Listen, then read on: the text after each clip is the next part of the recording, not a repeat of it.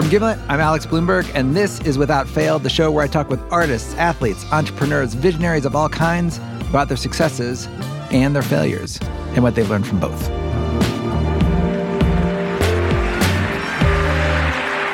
just feels electric in here. Look at you all. I see you all.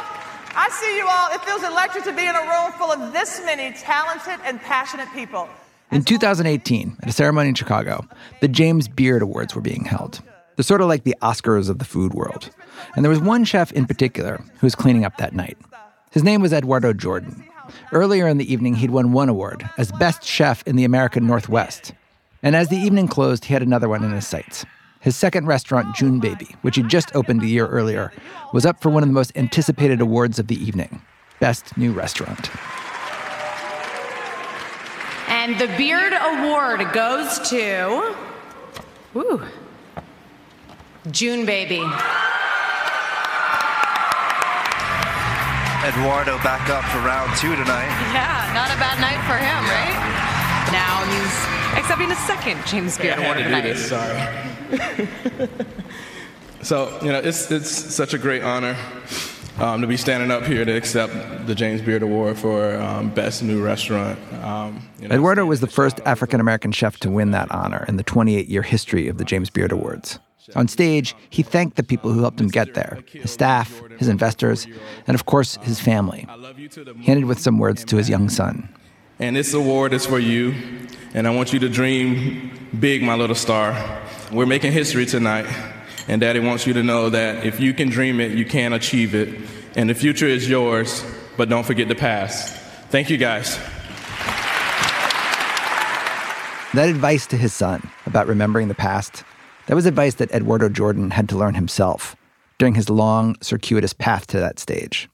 Edouardo Jordan is my guest today on the program, and we talked a lot about that path. It was one that took him far away from where he grew up in St. Petersburg, Florida, across several continents, through many, many kitchens, including one in particular, a crazy mecca of fine dining where technique is honed and spirits are crushed. But that kitchen, the mecca, that one came much later. Edouardo started out in a very different kitchen, his mom's. And he wasn't there by choice. I was a bad kid. um, Yeah, I, I, probably was kicked out of uh, three to four elementary schools. Um, three to four. Three to three four. To four. Yeah, but it, nobody, it, get, it gets a little counting. blurry. No one's counting anymore. Edouardo had trouble paying attention in class. He said he started falling in with a little bit of a bad crowd. And so his mom started setting boundaries for him at home. My mom, you know, she was like, look, if you want to go outside and play, you're going to have to do this and this before you even think about going outside and play. And it was like, clean your room or go cook with me. And I mm-hmm. slowly started cooking with my mom because I was like, well, I kind of enjoy cooking more than actually cleaning my room. Um, and that was my ticket to get outside. Um, and so was you know, cooking with your mom. Was cooking with my mom, correct? So describe how that worked. Like uh, this was every day. You would you would cook no, it dinner. Was, it wasn't. What, what, no, no, it wasn't every day. Um, it was more or less. Was it? it? was more or less like my mom is cooking, and she's like, "Come help me." And I was, and if I said no, it's like, "Well, don't think about going outside today." You know, it was uh-huh. kind of when she needed help, or hey, can you boil the eggs for me and peel them? Um, you know, I was uh-huh. no master chef, but it was definitely an introduction to food, and that excitement led me to cooking more with my grandmother, who was the the big Southern cook in the family. And as the big Southern cook in the family, she had one meal in particular that she was responsible for Sunday supper. The whole family would go to church, and then afterwards, everyone would get together at Edouardo's grandmother's house. Most weekends, Edouardo and his cousins would go over to her place early to help prepare. My grandmother, you know, she used to wake up at the crack of dawn to to start breakfast and also start the Sunday supper. And there was mornings that I would just wake up and ask her what she's doing. she would never tell me much, um, just kind of shooing me out of the kitchen and go turn some cartoons on or something. And but the TV was near the kitchen, so I would sit and watch TV while I'm watching her work in the kitchen. And so that slowly started me sticking my head more into the kitchen and asking more questions to the point that she got irritated enough that she gave me start giving me tasks to do and then um, when she realized that she needed more help, especially on like our big big dinners, like Thanksgiving dinner and Christmas dinners, she'll call me and my other cousin into the kitchen, and we're toasting bread for um, the stuffing, and you know we're, we're we're chopping collard greens. We're just doing like these little you know little tasks to, to kind of help grandmother get through her endless list of food that she needs to get through. So she was the head chef, and you were like her, The, her- the little sous they- chef. little sous chef. the, right? the little sous chef. And, and what did that feel like for you? Just interesting. I think certain things interest me. Tearing up things uh-huh. interest me, and and building things interest me. And and and food was was building something. You started with one little ingredient, and it turned into an entire dish. You know. Um, and so that that was something that interests me. How could she make these leafy vegetables taste so good at the end? What did she put in there? What was she doing? She never did it with a recipe. She, you know, she did it off her hip and and what she had in the kitchen, and she made it always taste good. So I was like, well, my mom doesn't technically cook like this, so what is she doing? So I'm taking things from grandmother, I'm bringing it back to my kitchen with my mom, And so you're doing this as a 12 year old, 13 year old through through teenager years. all the way to college. But college bound Edouardo Jordan had dreams that had nothing to do with cooking. He wanted to be a track and field athlete like his idol, Carl Lewis. And he even ran track in college. But like a lot of high school athletes, that experience only taught him he didn't have what it takes to succeed at the next level. And so he settled for a career that would at least keep him close to sports. He double majored in business administration and sports management. And after graduation, he landed a big deal internship working for his hometown Major League Baseball team, the Tampa Bay Rays. He was doing well, he was on a path. It seems possible that his future as a chef may never have come to be had it not been for this one fact about his internship. It was so boring. one of the jobs that I had as an intern was um, counting banner time. So when you're looking at the game from home and you're looking at home plate, there's a banner that's right behind home plate. There's also one on first base and third base, and these are sponsors that you know pay good money to have their ad at that inning displayed. So one of my tasks was to sit there and count the time that banners were displayed um, at various innings throughout the entire game. There were some games that went to 13 innings. there were some innings that were like 45 minutes. These games became long, and all I'm doing is watching banner time. And that game, You're not even watching the game, you're just Yeah, watching you're- literally the shot behind home plate. Exactly. well, all three bases you're watching them and, and making sure that you know that that everything's timed. right. Like to make sure, like Joe's Downtown Dodge, like their banner Is yeah is being accounted for. displayed. yeah Right. So that, Wow. that that was that was one of the the mundane tasks that I had that gave me a lot of time to think about my life and my career, what I actually want to do. And sitting there with all that time, he reflected on the moments from college when he felt happiest and most fulfilled. Edouardo had been a social person in college. He'd thrown a lot of parties. And like a lot of college kids, he had music and booze at these parties. But unlike a lot of college kids, he also catered them himself, spent the entire day making food for his guests. Like this one party he threw for his birthday one year. I decided for my 21st birthday, I'm going to have the biggest shebang. so, hired a Uh-huh. DJ, start buying up tons of food. So, there's probably like 10 to 12 different dishes sitting on my countertop. Um, what kinds of what kinds of food did you have? What did you make? it was kind of southern fare. I, I remember we were having collard greens. We had like um, baked chicken wings, um, some kind of, I think, corn casserole or something of that nature. Stuff that you learned from yeah, your from, grandma. from grandma, you know. And there were nearly 200 people in my apartment, down the stairwell, all in the courtyard. I thought like the balcony of my apartment was just gonna fall down because there was so many people partying out there. Whoever was in the house, they got enough food, and and and it was amazing. And you know, people complimented me on the food beyond the party, and I was complimenting myself for the party, not even the food.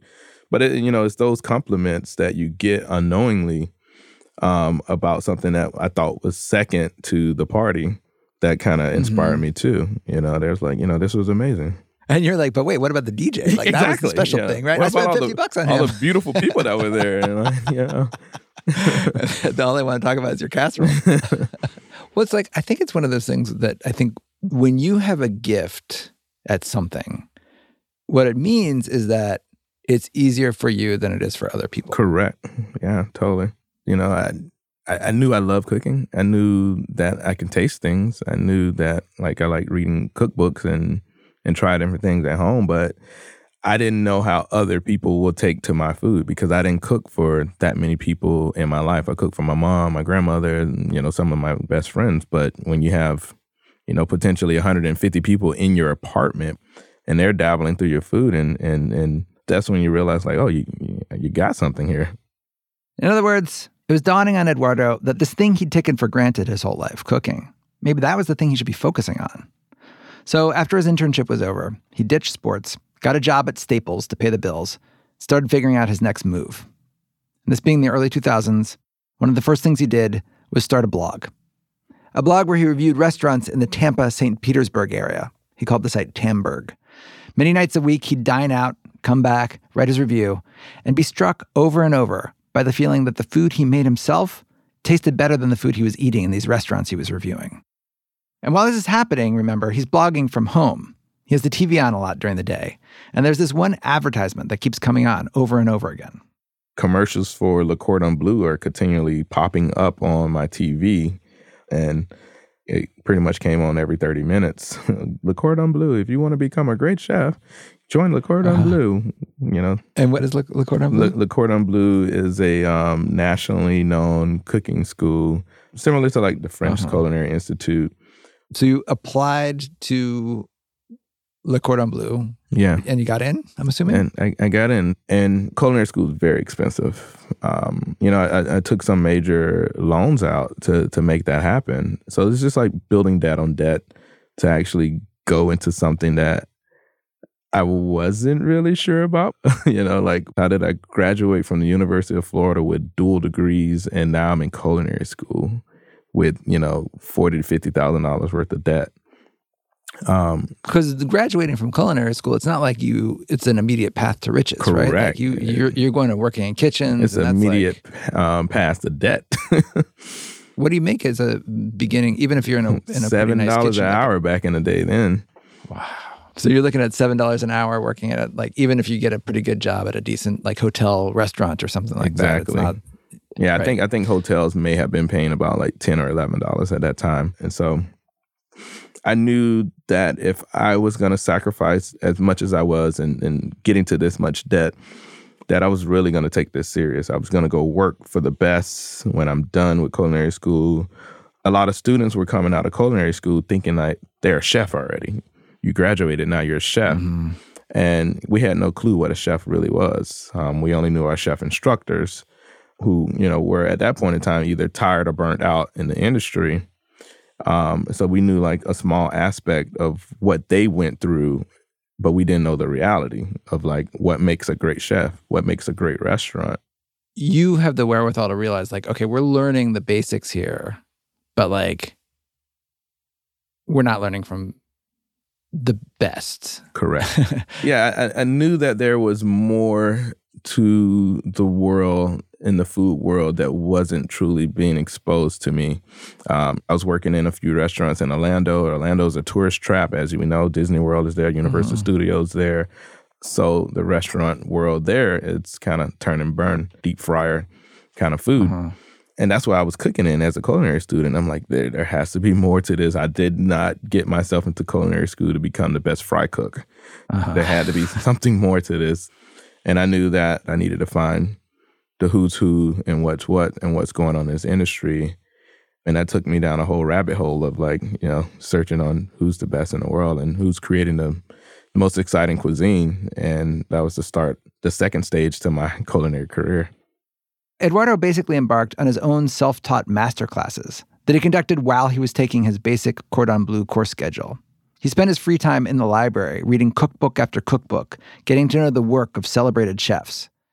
And eventually, he came across a book that to him stood apart from the rest. The book that struck me the most was The French Laundry. That was Chef Thomas Keller. And tell me about the French Laundry. What is it? Just, just you know, for people who may not know. Yeah. What is the French Laundry? Well, one is it's still one of the the greatest restaurants in in the world. Um, and at that point in time of me opening that cookbook, his first cookbook, Thomas Keller, that restaurant was voted the best restaurant in the world. And we're not talking about just California or the United States. We're talking about the entire world. Uh-huh. He's a American chef cooking French cuisine. Um, moved out to California after kind of um, struggling in the restaurant world in New York, and um, ended up landing in Yountville, who no one has ever heard of before then. Um, besides Napa Valley in the wine world, but no one really cared about Yountville. And, you know, when I opened up that book, it was just like, that's when the light clicked. That's when the light actually came on. And I realized that there was so much more to the food world that I wasn't seeing and that I needed to be a part of it and I needed to get out of my circle um, in Florida to experience something more. What was it about the book? What did you see in that book that it was just it was it was takes on classic things that we were learning in culinary school and and and and put in reality for me. Um, classic sauces that i finally get to see done elegantly done in a lighter fare in a sense. Um, french cuisine mm-hmm. is very heavy. If you go back from a traditional standpoint um, a lot of butter making sauces of roux um, things that are like thick and rich Right. And then there was a there was a swing to kind of make French cuisine a lighter um, lighter fare, mm. nouvelle cuisine, um, and, and, just figuring out how to make French cuisine just feel healthier. Mm-hmm. Um, and he had the perfect Chef Keller had the perfect balance of um, classic techniques, classic dishes done on this nouvelle kind of thought process, but also kind of um, he had fun with his food. You know, he had a mm. a cornet dish with salmon tartare and this little um, tuile that looked like an ice cream cone, and I thought it was like, wow, that's beautiful. It's amazing, and it's like nostalgic that you can think about ice cream, but it actually is fish with creme fraiche in there, and it's like, what is this? And then like roulades and terrines and, and and you know various techniques that just like we talked about but I never saw. And just to see the picture and just like see how clean it was and how precise his recipes were it's just like it was mind blowing it's just like I want to be a part of this. Like this is how you become a great chef. Opening that cookbook was like opening a travel guide to a world he wanted to get to. But the French Laundry it's not the kind of place you can just show up and get a job. How Edouardo Jordan went from manning a deep fryer in Orlando to the kitchen of one of the world's best restaurants? That's coming up after the break. This episode is brought to you by State Farm. From your morning podcast to your afternoon playlist, State Farm knows you personalize your entire day, and that's why State Farm helps you personalize your insurance with the State Farm Personal Price Plan. It offers coverage options that help protect what you care about most at an affordable price just for you. Like a good neighbor, State Farm is there. Prices vary by state, options selected by customer, availability and eligibility may vary. Welcome back to Without Fail and my conversation with Chef Edouardo Jordan. When we left off, Edouardo had just discovered the French Laundry Cookbook, the thing that to him represented everything he wanted to learn and be as a chef. So I ended up graduating from Le Cordon Bleu and I was applying to the French Laundry and never heard anything back from them. Um, and the only way you can apply was either email or a letter. And I did both. Mm-hmm. Um, and so I realized that they weren't going to answer. And the, one of the requirements for Le Cordon Bleu is that you have to get a internship or apprenticeship before you technically graduate. Um, so I ended up getting a job at um, a local place in Tampa called Mise en Place. But you know, I, I mentioned to um, Farrell, who was the sous chef at that point in time, the second in command of the restaurant. I was like, "Look, man, I, I, I'm, I'm thankful for having a job here, but I really want to go work at the French Laundry." and he's like, "Boy, who are you? You know, who's this kid coming right out of culinary school saying that he wants to work at a French Laundry? And this is Tampa, Florida like you have no clue what it takes to get to the French Laundry, and he's he's a smart, talented chef too. Uh-huh. So he knew what French Laundry meant, and you know, just a few weeks in, he realized like I was serious, and I was taking what I was doing extremely serious. And he looked at me and he said something to the nature is like, "Look, I haven't seen anyone as talented as you and work as hard as you." So follow your dreams. And that that made me realize like i need to continue applying for the french laundry. And so i continued sending emails and and, and um, letters out to to the point that i got pissed and because i wasn't getting the answer. And i think we had like a somewhat of a winter break or something of that nature. And i decided to get on the airplane and, and, and take a trip to um, san francisco which meant that i was in close vicinity to yountville so I rented a car and I drove up to Yountville and went through the courtyards and stood there and looked with the the twinkle eyes of like, can someone please help me? Help me! I need help. I have questions. Till someone finally came out. It was a front of the house person. I was like, yeah, I'm interested in working here, and um, they ended up grabbing the sous chef. Very good guy. His name is Devin Knell. Thank you, Devin Knell, for entertaining me at that point in time in my life. Um, but Devin was very welcoming. Um, And what were you What were you saying? What what did you do? What, what like Devin comes out? What are the words you say to him? Um, well, I, I knew that I had to like knock it out the park and and and not stutter and be you know upfront and and exact with him. And I was like, yeah, I, I just graduated culinary school. I work in a place called Mise en Place in Tampa. And he said, Mise en Place? I was like, yeah, Mise en Place, because Mise en Place is a term that we use in the kitchen. It means, you know, keeping your things in order and having everything ready. And he's like, look, you know, if you're really serious about coming way from Tampa to come work here, um, here's my email. Email me your resume. So I had a personal connect then to at least drop my email to the right person. And I emailed him my resume when I got back home. And I think within two weeks later, he responds back. He's like, if you're serious about coming out, we have an opening in March and we'll love to have you come out. As what? As a, I was an intern. Paid It was a six six month no no, an unpaid internship. Uh-huh. But I knew that there was more to this decision of going to work at the best restaurant in the world, even if it meant working for free. So so you get to the French Laundry. What's talk about the first day you show up? What's it like there? Uh, the first day I arrived at the French Laundry, I remember so vividly. Um, I had on my University of Florida um, sweatshirt. I think I had blue jeans on, um, tennis shoes, and this wasn't a work day. This was actually just me showing up, figuring out what's the next stage and what's the next step that I do. And um, the first person I run into is Chef Thomas Keller.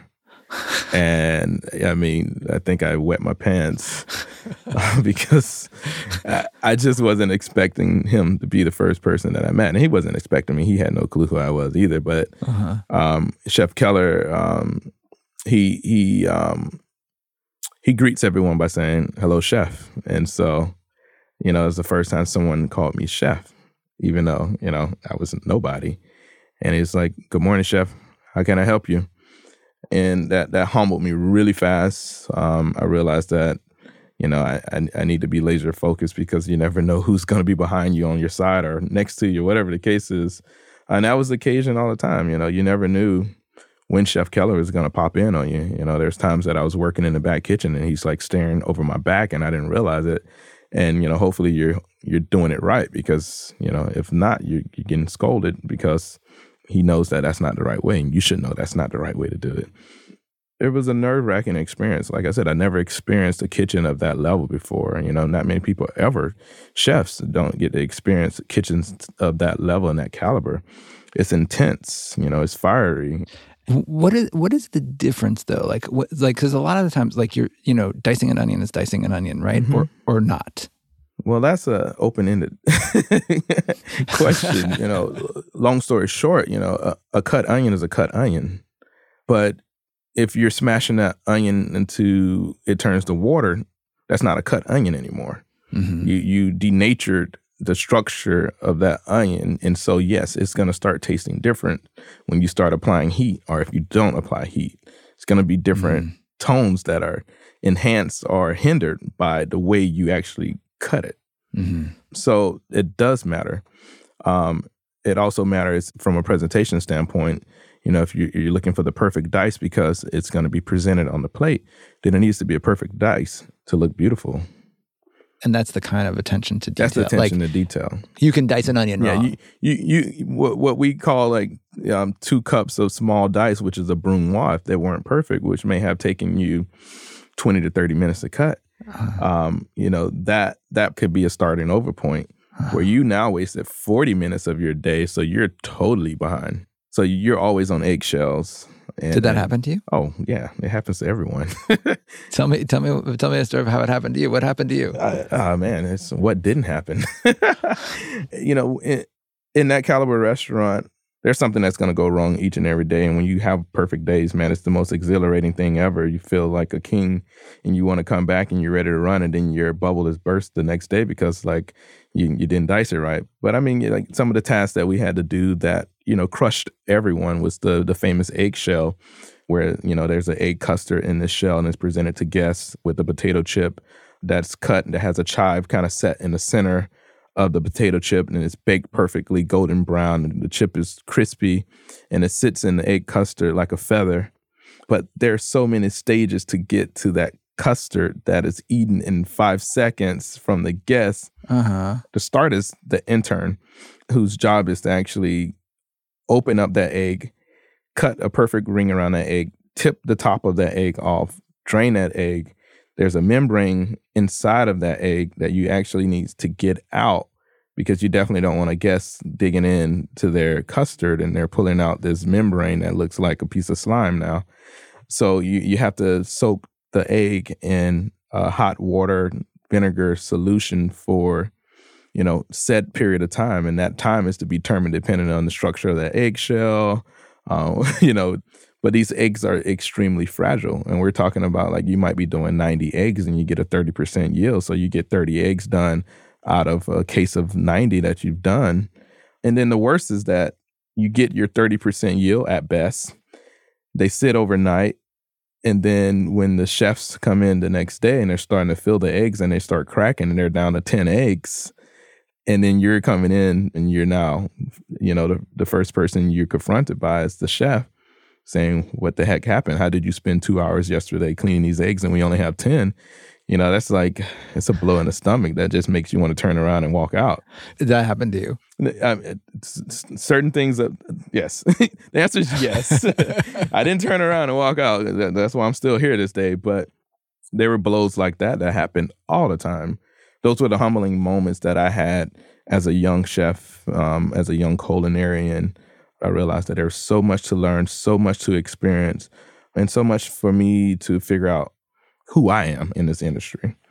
For you personally, like did did you feel like you fit in in the kitchen? Did it, was it like was it like I don't know, like how how many black people were were working in that kitchen and how, was that an issue or not? Oh, that's the easy answer. There's two of us. Uh-huh. um, one in pastry and and me, the intern. Um, so uh, one there, Out there of was, how many people? uh, 40, 50, 50 people Uh-huh. or so. But I mean, that's the reality of the of the fine dining world. You know, there's not many people of color in that world. It's not many people can actually sacrifice and afford to walk the walk to be in this industry. At least when I started, Mhm. I mean, you understand the route that I had to take to to get there. It's, it's how many people can put themselves in that much debt to actually, you know, make it to where I am now. And I'm, honestly, I can say I'm still paying on my student loan. You know, so Mhm. you know that's that's the kind of sacrifice that one needs to make. And so when you talk about people coming from similar backgrounds that I came from, there's not many of my friends or people that I know of that could have walked the walk that I walked to get here. So so yeah, there's there's not many of us in the fine dining world. Um and and understand like Napa Valley didn't have any two maybe one or two people of color also. So it's, it wasn't like I can go to the movies on my day off and felt like I was comfortable still, even in Napa Valley. to be honest, I, I had to go to like Vallejo to actually like see other folks of color. Um, Well, it's interesting. I mean, because like you you were going there in many ways because it was it was a completely foreign world. You Yeah. know, like that was the point. You know, in in some way. Um, but but then you get there and you're like, oh, right, yeah, I I'm mean- not. There's nobody like me here. yeah right? well you know Like, i didn't i didn't technically expect that but i also Right. had a reality check i mean even in culinary school there wasn't we were probably uh, three percent people of color there in oh, culinary wow, school really?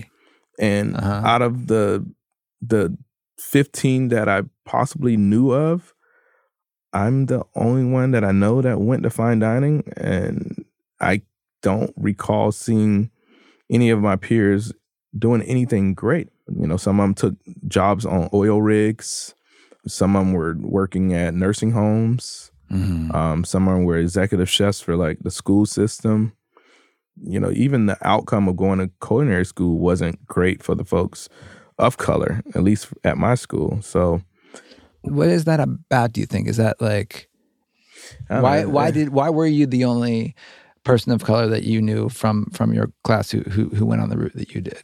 Is it more about you? Is it about the experience? Um, I don't know. No, it, one, it is about me because I, I, had a different mindset and a different mission in mind.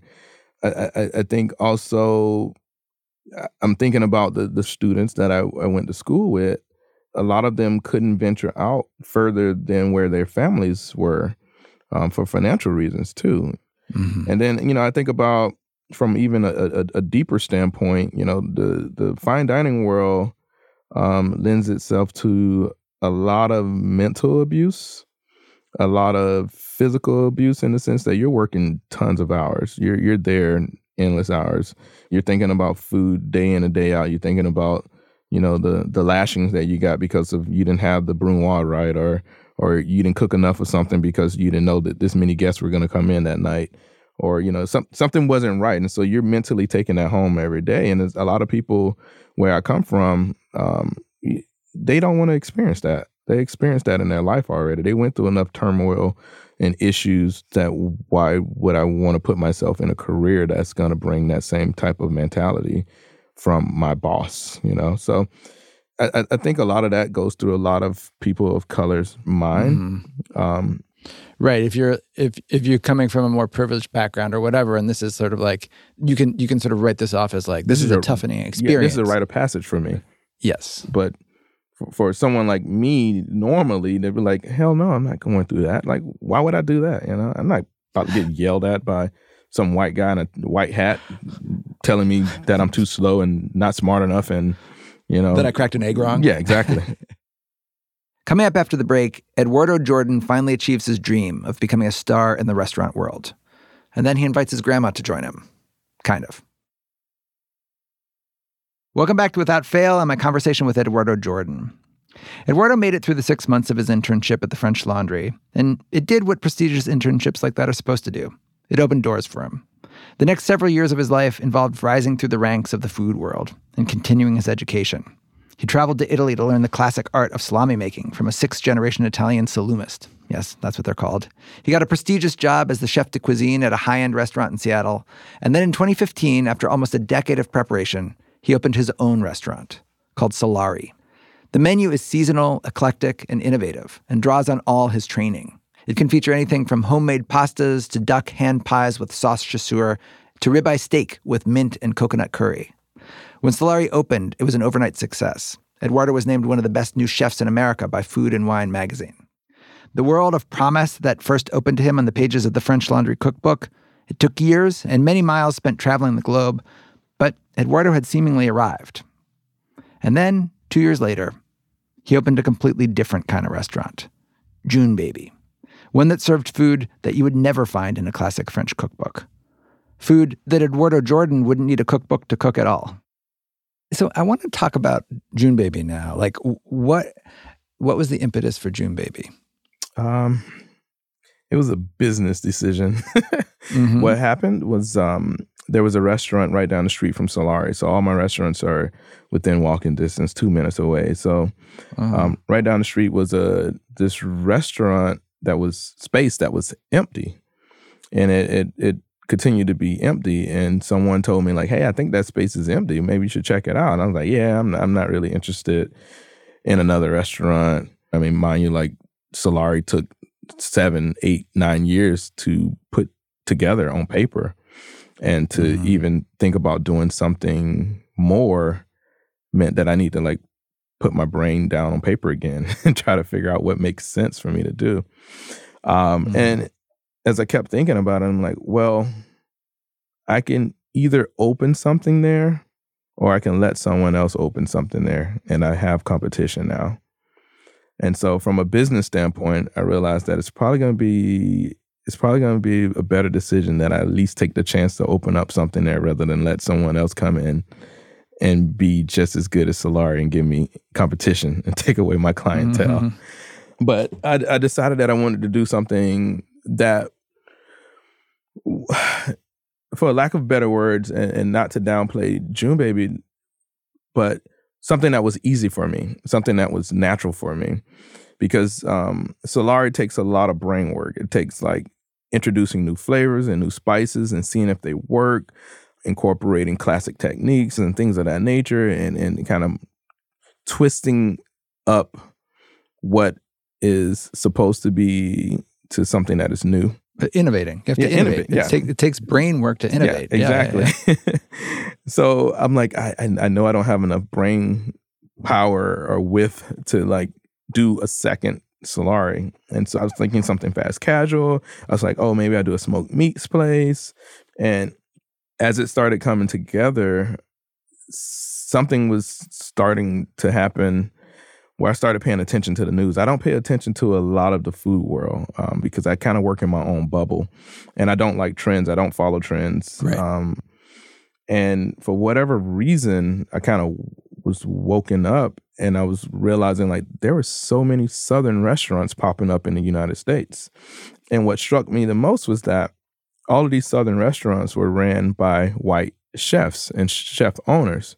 Mhm. And I was just amazed and kind of taken back. I'm like, wow, where did my where did my life go in this industry? Like, I, the, the, there's not many of us, and then the the many of us that are there, where are we, and what are we doing, and why aren't we why aren't we highlighting being highlighted for the foods that we cooked? It, it really struck me that a lot of black chefs and people of color we strayed away from cooking our own food because it's been talked down upon for many years. And so I realized that I, I pretty much um, sadly turned my back on my own food. I didn't truly express myself as a Southern chef with Salare. And the light bulb that's that was coming on for me was that I needed to take the time and present Southern food the way that I know Southern food. And how can I present my Southern food from my perspective to the masses and present it from a chef perspective at the same time. So I'm looking over the the lunch menu of of JuneBaby. It's got buttermilk biscuits, cast iron flint cornbread, pork cracklin, Nashville hot chicken gizzards, um, pork neck bones Mm-hmm. with braised leeks and fennel. Um, Yeah, these the- these are the foods that I cooked. These are the foods that I ate together with my mom, my grandmother, and also my father. And my father taught me how to cook over live fire, and that's where the name JuneBaby actually comes from. From my father, that's his nickname. Um, so you know, yeah, I, I, I realized that I had an opportunity to present my food, um, and my food meant so much more. It meant me researching my food more, meaning where did this ingredient come from? Why did it land here? What's the hardship behind it? What's the blessing behind it? You know, what where, where's the storyline to this ingredient? And this is the stories that my grandmother didn't tell me. And I wasn't sure if she was afraid to talk about chitlins or cared not to talk about chitlins or talk about some of the, the offcuts that we had to eat. Um, like why we eat spoon cornbread and, and hoe cakes and, and, and things of that nature. I didn't know the history of that. I knew that it tasted good. I knew how to cook it, but I actually didn't know a lot of the history of my food. And it became a mission for me when I was establishing the concept for JuneBaby to understand my roots more, to understand the bloodline of a lot of the ingredients that make Southern food, telling the story of the migration of African and African American cuisine in America. what what is the story of like um, chitlins or spoon cornbread? Like what what was the thing that you learned that that that your grandmother that you had not talked to your grandmother about? Well, you know, she she told me about like the reason she cooked collard greens or cabbages because that's what they grew in their yard. They cooked what was available to them. And um, when they did go to the meat market, the things that they could afford was the offcuts because they were, you know, you, you had to make the best out of what you can. But That's the story that my grandmother told. But the reality about like chitlins and a lot of these offcuts is during the time of slavery and in the time of forcefully bringing people over to the United States to build America, those people that were bringing all of these folks over unwillingly were eating high on the hog and everyone else was eating low on the hog, eating chitlins and hearts and ears, you know, while the slave masters were eating the ham, the shoulder, the pork loin, and there was someone cooking that food for both sides of that table. So they had this mass talent and knowledge about food that is always overlooked. Mm-hmm. And it's that talent that was overlooked and has always been overlooked uh, and forgotten about. Like the the slave master didn't care about the um, black pea. You know, the black pea was to nourish their land. Um, but Africans realized like, hey, this is a, a, a nourishment and add it to rice, mm-hmm. you get a full meal. You know. Uh-huh. so, the, so the the plantation owners were planting black eyed peas just to fix the nitrogen in the soil so they could grow the cotton. Yeah, and you know, and things that you you know, you eat your black eyed peas and rice, and you got a full meal. You can cook the leaves of black eyed peas, and you know, now you got another braised greens. You know, collard greens didn't come over because Africans brought over. Collard greens came over to fix the land for um, the rice fields and and, and build structure to the land. And so, Africans cooked collard greens because that was available to them, and they cooked it because it was familiar to them in a sense. It looked like and kind of tastes like other greens that we used to cook. So collard greens became a staple in the South because like they made the best out of nothing. Yeah. It's that story that I'm trying to tell with JuneBaby, the good, the bad, the ugly, the beautiful that actually makes up the landscape of America and American cuisine. This is what, you know, eating in the little house looks like. And, and not many of us ever had the opportunity to eat in a big house. So it's just a reminder like the food of JuneBaby is history, man. It's, it's rooted. And um, I'm excited and proud to present it.